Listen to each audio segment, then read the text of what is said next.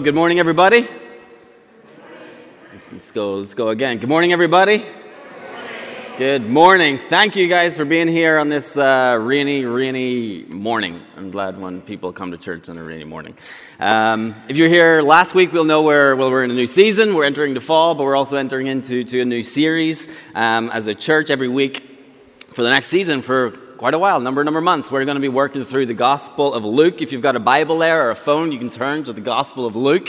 We're going to be in chapter three today. Um, in Gospel of Luke, we learn about the life and the teachings of, of Jesus. And so this is a really this is a really great time to, to, to, to take a step and join in and commit to being here with us, making this your home church. Maybe you've um, been a follower of Christ for a while, but have been struggling to get connected somewhere. Maybe you're kind of more stagnant in your faith and you want to lean in more Maybe you're just at the very, very beginning of your spiritual journey and you're just wondering who, who is Jesus and you're just here to, to explore that question, which is a great question. If any of those options or cases are, are your reality, it would be our joy and my hope and prayer that we'll be a church that will walk with you wherever you are on your journey. Um, last week, we had numerous people sign up to jump in and get into small groups. We had numerous people sign up to come and um, just get, get connected and uh, a newcomers lunch, which is going to be happening next month. And the way people did that last week was going to our link tree. Um, so I'm going to just give another shout out to that. Um, if you text the word connect RP space park to the number 22333, that's two twos, three threes, connect RP Park to that number, you, to 22333, you'll get back a link that will take you to our link tree, and there's this plethora of ways for you can fill in forms and get connected. Serve at Park, go to Newcomers Lunch, join a small group. So please do that if you haven't already. Okay, um, if you were with us last week, we looked at a passage in Luke chapter 2 where we find the very first recorded words of Jesus uh, that he spoke when he was just 12 years old. Mary and Joseph, Jesus' parents, they, they left um, a feast. They left the Passover in Jerusalem, only to discover after they traveled for an entire day that Jesus had stayed behind at the temple without telling them. Jesus had chosen an un- uncompromising commitment to obeying his heavenly Father, and in, those, in, do so, in so doing that, Jesus was beginning to reveal his own divinity as God, and therefore Jesus he begins to assume this position of authority that transcended and stood above all other human authorities, including the authority of his parents. And this story at the beginning of the Luke was uh, preparatory in the sense it was to prepare us, it was to, to, to set our expectations for what's to come as we further discover and learn who Jesus is in Luke's gospel through the, the heartache last week of Mary and Joseph not understanding Jesus' behavior. We learn sometimes Jesus is going to confuse us. Sometimes Jesus is going to act in ways that are beyond our comprehension. Sometimes God is, or Jesus is going to do things in our lives that don't make sense to us. And yet, last week, Mary set an example for us. Despite the misunderstandings and the confusion, Mary still had a depth of understanding, a depth of knowing in her commitment to Jesus that despite what she did not know, she could still say, Jesus, as a mother, knows her child, I know you. I know you're good. I know your intentions intentions for me are for my best. I know that you can be trusted. And so all that you are, all that you say, all that you do will always be treasure to me. That's what Mary said last week. Church, Jesus is an authority over our lives. We are not an authority over Him. We, we conform to Him. He doesn't conform to us. He determines reality. We cannot bend it. And so, as we prepare ourselves to encounter Jesus in Luke's gospel, we come with a posture of, of surrender. We come with a posture of, of openness to finding out who He is. And this week, Luke continues this theme of preparing us to encounter Jesus. When we are, prepa- when we are preparing for Jesus to, to reveal himself, when, when we desire more of Jesus in our lives, what, what should we expect to precede his arrival? And this matters for us as a, as a, church here in Chicago, here in Rogers Park, the north side of Chicago. Last week I made mention that the power of God is not just a subject, simply to be taught and pondered and thought about, but the power of God is, is, is a reality in our lives to be experienced. Church, can I say that that's why we have a, a prayer gathering on Sunday mornings at 9 a.m. over there in the library? Can I, can I tell you why we, we, why we pray and why I want you to, to join us? Why I'm asking you next week to join us, to come a little bit early for something that will be so, so worth it in your life? Our weekly prayer gathering is a gift that's available to you to come with other brothers and sisters in Christ and bring our petitions and our prayers and our desires to Christ. Young people, students, newcomers, those the Holy Spirit is convicting and, and, and speaking to, I'm asking you to join us at our 9 a.m. prayer meeting next Sunday and going forward, our, our, prayers, one of the reasons is that our prayers, they participate in the bringing about of that which will occur through the power of God's presence in our lives. There, there, there's, a, there's a mystery to, to this, but hear this God sovereignly plans that what will be will come into being as a result of the prayers of his people. Did you get that?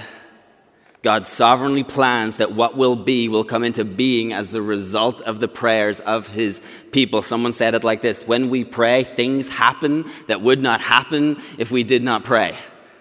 Prayer, not, not planning, prayer, not, not programs, prayer, not, not budgeting, prayer. Slow, faithful, committed, persevering prayer.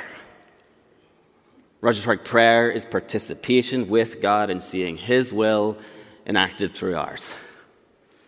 So, church, what do you, what do you want to see? What, what, what, what are you longing for? Where do you see a holy discontent in your life? What do you want to see in, in, in our city, in our neighborhood, on your, on your campus, Church, I want the power of God not to be something that we simply teach and something we simply talk about as a church, but something that we experience together. Church, I want the, I want the 55,000 people that live in Rogers Park and then live in surrounding, the thousands more that live in surrounding neighborhoods to be squeezing into this auditorium to lift up and celebrate the name of Jesus and wonder who is this man? I don't believe that there, there is anything that we have seen by way of a movement of the Holy Spirit, whether it be in history or in scriptures, that we could not see as a reality here in Rogers Park. So, would you, would you join us next Sunday, 9 a.m., to be in God's presence together? Next Sunday, church, doesn't, church does not start at 10 a.m., it starts at 9 a.m. Okay? 9 a.m. Okay. Sorry about that. Our passage today is about what we should expect when God does answer our prayers. When, when, we, when we do pray, or we have been praying, and Jesus responds, and he responds with revelation of himself. If you encounter Christ today to, to a degree of intimacy that you have never done so before, if Jesus walks into your life today, what would it be like? What will it be like? Today's passage is preparation for just that preparation for an encounter with Jesus. And today's passage is preparation for confrontation. So let's read our passage Luke chapter 3. It goes like this. You can pray for me with some of these hard words. In the fifteenth year of the reign of Tiberius Caesar, Pontius Pilate being governor of Judea, and Herod being tetrarch of Galilee, and his brother Philip, tetrarch of the region of Iturea, and Trachonitis, and Lysanias, tetrarch of Abilene, during the high priesthood of Annas and Caiaphas, the word of God came to John the son of Zechariah, in the wilderness.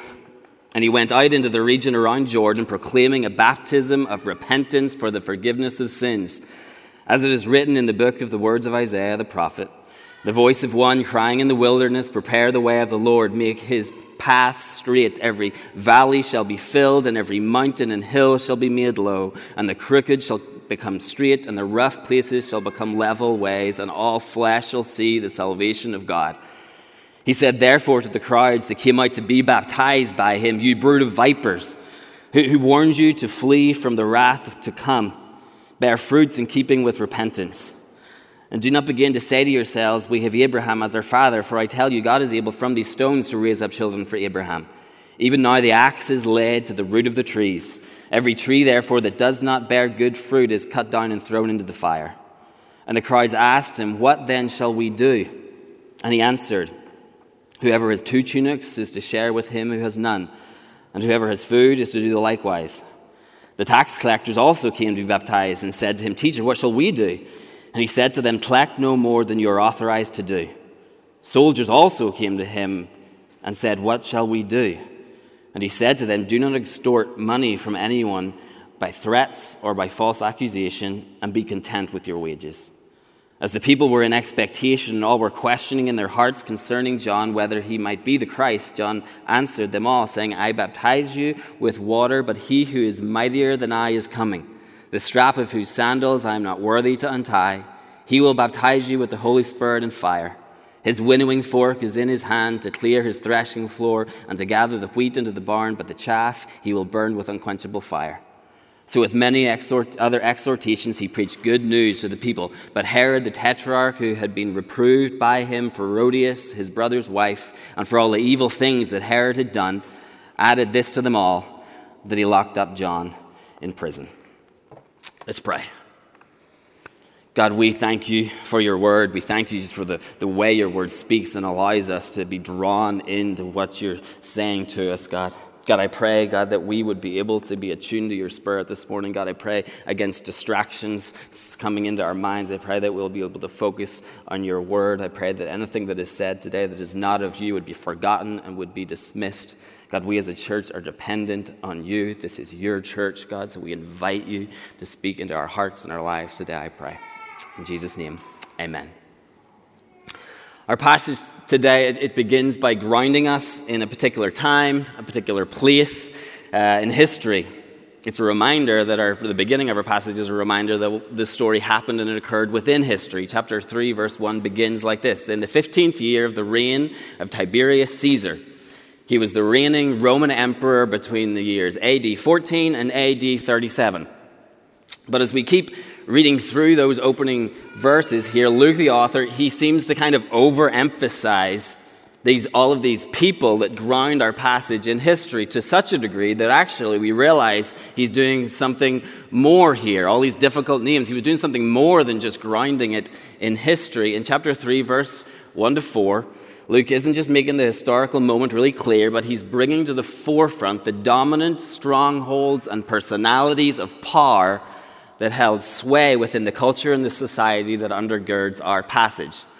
We, we have, if you read look there, we have Caesar, the emperor of Rome. We have Pontius Pilate, the Roman governor of Judea. We have Herod, the tetrarch, or the king of Galilee. Luke makes mention of these, these political and economic positions of power and influence, but he also mentions those in spiritual or, or religious positions of power by referring in verse 2 to Annas and Caiaphas, the high priests.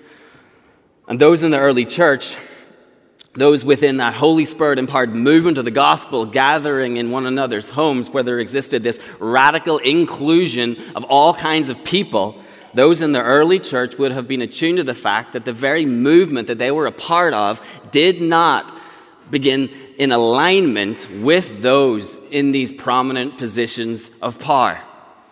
But rather, the Holy Spirit was at work through weakness and obscurity the church gathered its momentum from the margins of society. And so when Luke first opens chapter 3, emphasizing the political, the economic, the religious positions and personalities of established par, and then at the end of verse 2 writes in contrast, see this at the end of verse 2, the word of God came to John of Zechariah in the wilderness. We, we immediately recognize, as did the original readers, that a confrontation is occurring here. The, the, the, the wilderness was where rebels went to live. The, the wilderness was where alternative lifestyles had freedom of expression. This, this year, you've probably seen it, the Burning Man Festival made a lot of headway, or headlines, not headway, because they all got stuck in the mud. but there, there, there, there is method in their, their madness, there, there, there's a reason that a festival, at least in its origin, that was gathering to establish or re-establish a reordering of society or to celebrate originality, there's a reason that that kind of gathering would be held 70 miles out in the desert, in the wilderness. The, the wilderness is where there is freedom to develop a new way, a new order, not under the guise of established power. And the reason is that societal norms can be suffocating, can't they? it would be difficult or it would be controversial for me to try and list, like we see in chapter 3, a list of, of people, certain kings and queens and religious leaders that we might say have a negative grip on the minds and the lives of people under their influence. The reason that we need to be careful in trying to identify these personalities of power is it's easy to quickly start pointing and wagging the finger at, at, Wall Street or, or Hollywood or a political party in a way that shifts the focus primarily onto them and their lives and their choices when that's not Luke's intent in this passage. Rather, more helpfully, I think we can all just agree and accept that there are influences and pressures on us that make living differently difficult. It can be difficult not to succumb to the pressures of how we are told to think about money and material wealth. It can be difficult not to follow the norm and center our lives around how we think our money should be spent or saved or stored away. It can be difficult not to succumb to the pressures that prioritize career and success over our family or our church or our commitment to place it, be, it, can be difficult to not succumb to the pressure that says parent, that, that, to parent well, then our kids, their education and their comfort and their success needs to take center stage in all of our decisions. It can be difficult to not succumb to the pressure that says what we have or what we do is the barometer that determines our worth and our identity and our purpose. Bre- breaking the, the mold is really hard especially when you get a few years on and the responsibilities of life just seems to grow and grow and grow. Getting out from under the gaze of pressure is hard. To constantly feel questioned by ourselves or others it's much easier to follow the crowd to feel safe in the crowd. Mike posner a very successful singer songwriter he, he probably could be in a sense named within people that have a particular power or influence in society. He, he initially became very successful when he wrote and released his first song. And he talks about this in a podcast about, about how he, he shot to fame and wealth and he began traveling all around the world and living in, in luxury and in, in fame and how he was able to just get tapped into this incredible network of celebrities, the best in the music industry. But as time went on, he, he felt that he was just becoming a one hit wonder. He didn't know how to sustain his success, even though he was still in it. And during this time, he, he went to Ibiza with Avicii. And when he was there, he, he took a pill. And he, party, he partied the night away, and he woke up the next morning and he, he felt awful. And so, there, there and then, when he woke up that morning, he decided, I want to write another song to try and tell a different story, a better story. And what he sought to write was to be a warning just, just to, sound, to sound an alarm. Don't, don't, don't live my life. Don't, don't, don't follow me. Don't let me be your example. You, you, you don't want this. Live a better life. So he wrote the song, I Took a Pill in Ibiza. This is how the lyrics read, minus a few expletives. I took a pill in Ibiza to show Avicii I was cool. And when I finally got sober, I felt 10 years older. I'm living out in LA. I drive a sports car just to prove I'm a real big baller because I made a million dollars and I spend it on girls and shoes. Now, you don't want to be high like me, never really knowing why like me. You don't ever want to step off of that roller coaster and be all alone like me. You don't want to ride the bus like this, never knowing who to trust like this. You don't want to be stuck up on this stage singing, stuck up on this stage singing. All I know are sad songs, sad songs, darling. All I know are sad, sad songs. I took a plane to my hometown. I brought my pride and my guitar. All my friends are all gone, but there's manicured lawns, and the people still think I'm a star. I walked around downtown. They said, Tell us how to make it, because we're getting real impatient. So I looked them in the eye and I said, You don't want to be high like me, never really knowing why like me. You don't ever want to step off that roller coaster and be alone like me. You don't want to ride the bus like this, never knowing who to trust like this. You don't want to be stuck up on this stage singing, stuck up on this stage singing. All I know are sad songs, sad songs. Darling, all I know are sad songs, sad songs, sad, sad songs. And here's the, the irony, and he tells this himself, and he points out the irony himself that the following year he went back to Ibiza Did anybody listen? Did anybody hear his new song? What he wrote as an acoustic, slow, intimate warning of the life that he was telling people not to seek after. Don't live my life. You don't want this life. Find a better life. Despite his attempt, his warning when he went back to Ibiza the following year had been turned into a dance anthem that was being played all across the clubs of Ibiza. His, his attempt to stop this cycle had succumbed to the pressure to conform to the cycle. As, as people continued in his footsteps, taking pills in Ibiza, Mike Posner's song, I Took a Pill in Ibiza, is a field attempt at sounding an alarm, a field attempt at a prophetic warning to stop. Rethink this, rethink your life.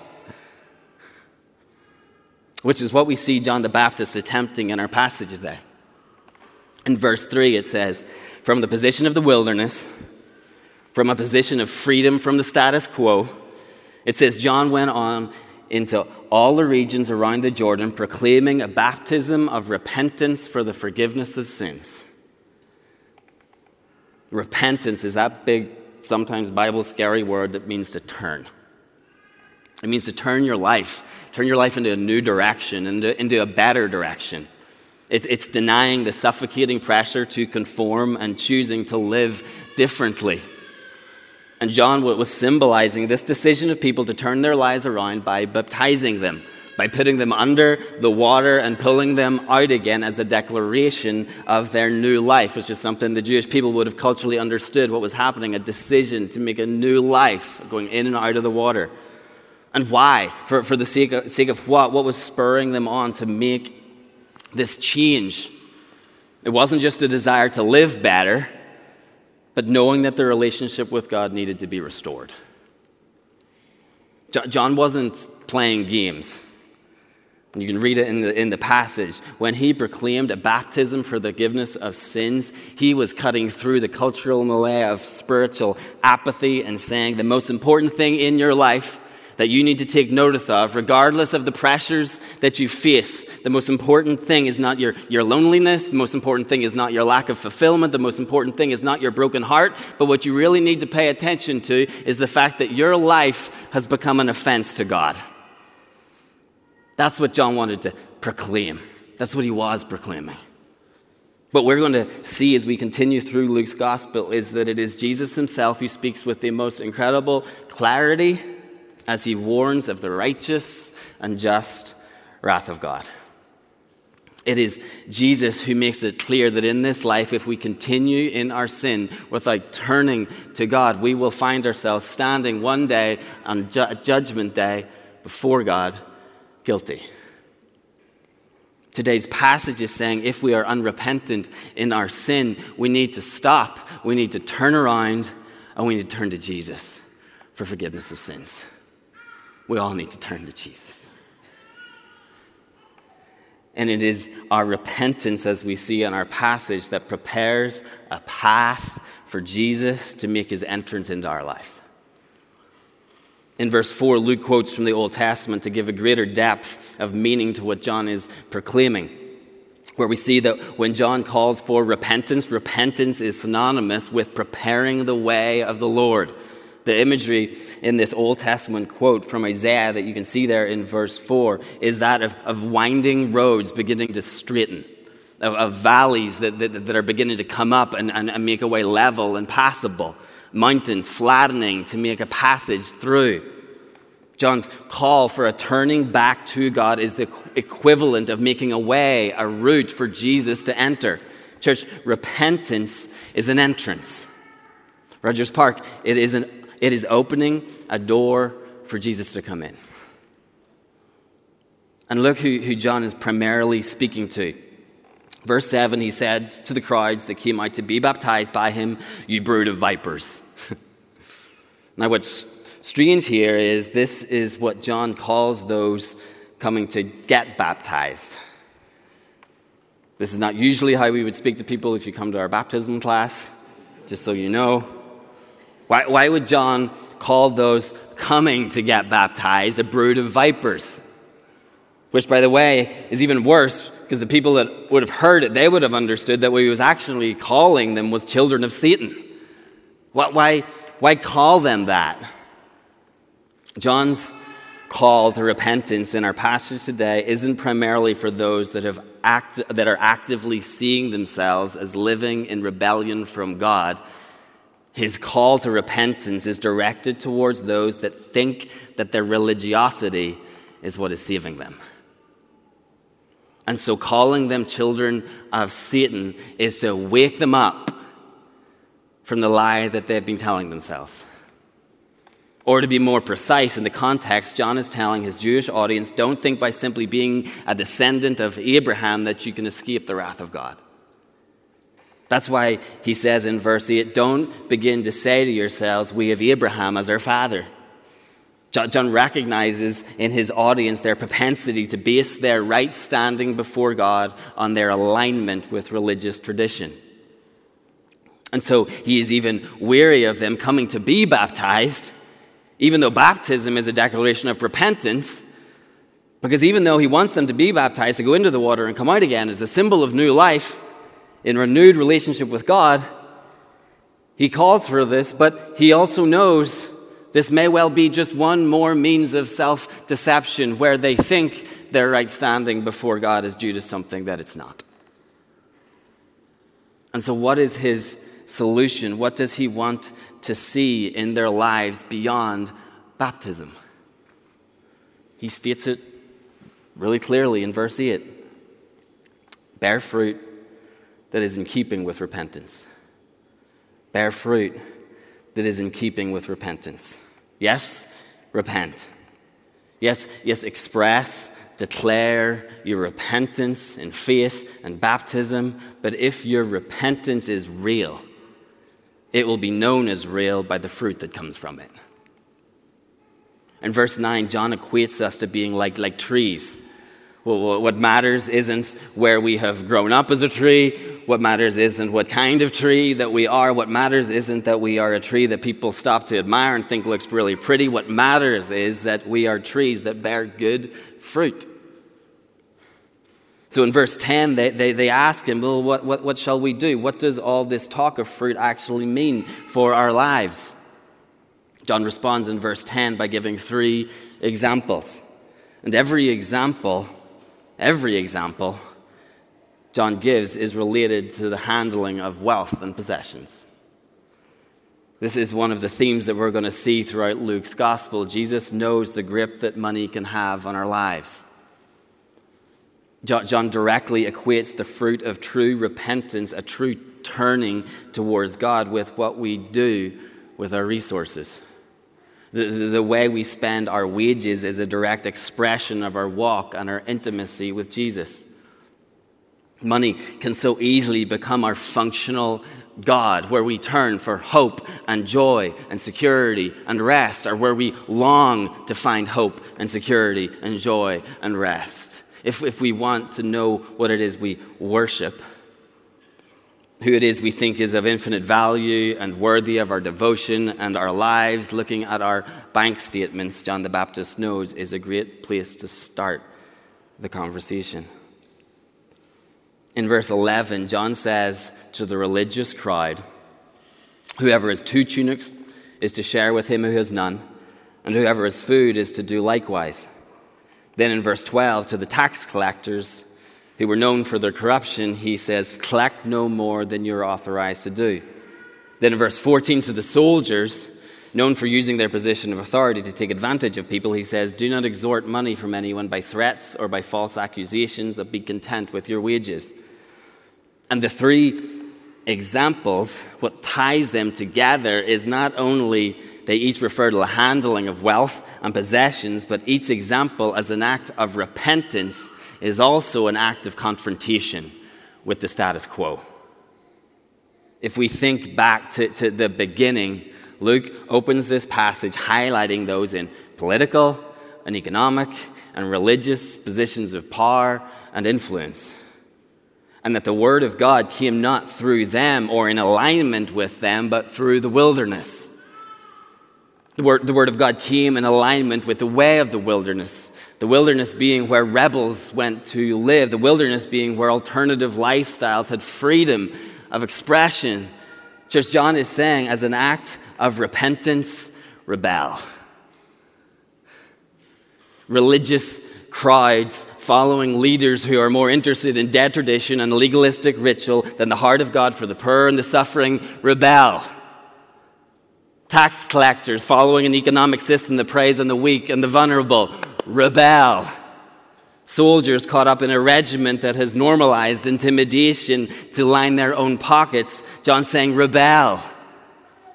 And, and, and for us, we maybe don't identify with the direct narrative that those groups, the, the, the, those group stories that John addresses, but we do know what it feels like to find societal norms suffocating, to find living differently difficult to, to feel the pressure to conform, getting the house, the plan, the backyard, the career, the car, the esteem, the good name, the savings, the success. To find in what we have or in what we do our sense of worth. We, we know what it's like to let our education or our kids or our comfort or our luxuries to take center stage in our decisions in life to the point that rebellion from the status quo we realize should not only be or will not only be an act of rebellion but an act of repentance a turning away from the societal norms that pressure us and turning towards the one we have offended in our conforming to receive forgiveness of sins. A turning away from the societal norms that pressure us and turning towards the one we have offended and conforming to those norms to receive forgiveness of our sins. John spoke with so much clarity and authority that in verse 14 the crowds wondered if Jesus himself was the Messiah. They wondered if John was, was Jesus. But, but he responds, pointing out one key reason why he is not by referencing his inability to really create any true and lasting change in their lives. He says, Look, I baptized with, with water, but there is one coming who is far mightier than me. I'm not, I'm not mighty enough to be the Messiah. I'm not, I'm, not, I'm not mighty enough to change people's hearts. The transformation in your lives, Jesus is going to bring. And it's going to be much greater than anything I can bring. And then he says, He will baptize you with the Holy Spirit and fire. He was saying there is a newness to life that is coming that will be much, much more impactful than being baptized by, by water. Jesus is going to come, the one mightier than me, and he's going to baptize you with the Holy Spirit. And the Holy Spirit, Christ in us, Christ in you, will empower us, will empower you to live lives of obedience to him. And so, John, he leaves the crowd waiting. But he has one last message to proclaim, not through his life, but through his death. In, in verse 19, we get this little snippet of what happened in John in the days to come. John calls, he, John's call to repentance. It, it, it, offended Herod so much that it resulted in John being imprisoned and ultimately goes on to be beheaded. And so, what's the, what's the message here in John's death? Number one, that our repentance as an act of rebellion from the status quo will bring about confrontation. Following Jesus will be misunderstood, it will cause offense. Number two, the message in John's death is a foreshadow of how Jesus would also face confrontation and death. But as the first readers of Luke's gospel would have known, John the Baptist's death, because of the death and the resurrection of Jesus, was not the end for him. Church, proclaiming and receiving forgiveness of sins is always a matter of having an eternal perspective. The, the, the, question of how we will live now, today, is really a matter of what John knew that our faith, our standing before God, and our eternal future is proven by our works. How we live is the fruit of our saving faith. And so, the question for us as we come to the Lord's table today is will we listen to the Word of God warning us from the wilderness today? That true repentance becomes evident in our rebellion. Or, like Mike Posner's attempt to stop the cycle. Don't, don't, don't live my life. Don't follow me. I only know sad, sad songs. Like his attempt to stop the cycle, will our response to the word of God succumb to the pressures around us to conform? Will anything change this year? Will we be in the same place next year? Church repentance is, is, is, is the widening roads straightening. It's valleys coming up and being level and passable. Repentance is mountains flattening to make a passage through. Repentance is making a way, making an entrance. Rogers Park, it is opening a door for Jesus to come in. Let's take this, this time now as we come to the Lord's table as a church to do just that. Let's together, corporately, open the door for Jesus. Let's take our, our holy discontent to say we want more of Christ in our lives, more of His will, more of His ways, more of His power in our community, in our church. As a step today, let's allow these moments of communion to be, be a time of, of repentance, making a, a commitment to, to turn areas of our lives back to Him. And if there's anyone who has never turned to Christ before, would you do that today? Would today's act of repentance be your first act of repentance? In Christ is freely offered forgiveness of sins and eternal life and the power to live a life that's better. Let's pray. God, we know every one of us. We turn from you, we run from you, we run from your ways, we run from your will, and yet we're deceived thinking that it's going to be better, and it's not. God, your word is beautiful. Your word is true. It offers us a life of worth and beauty and value. I pray today, God, that we'll turn towards it, that we'll lean in, recognize what we've done wrong, and turn to Jesus, knowing there's love and there is forgiveness. And it's in our repentance that we invite Jesus into our lives to walk more closely with Him, more attuned to Him. God, would you speak to us now, every one of us in this room?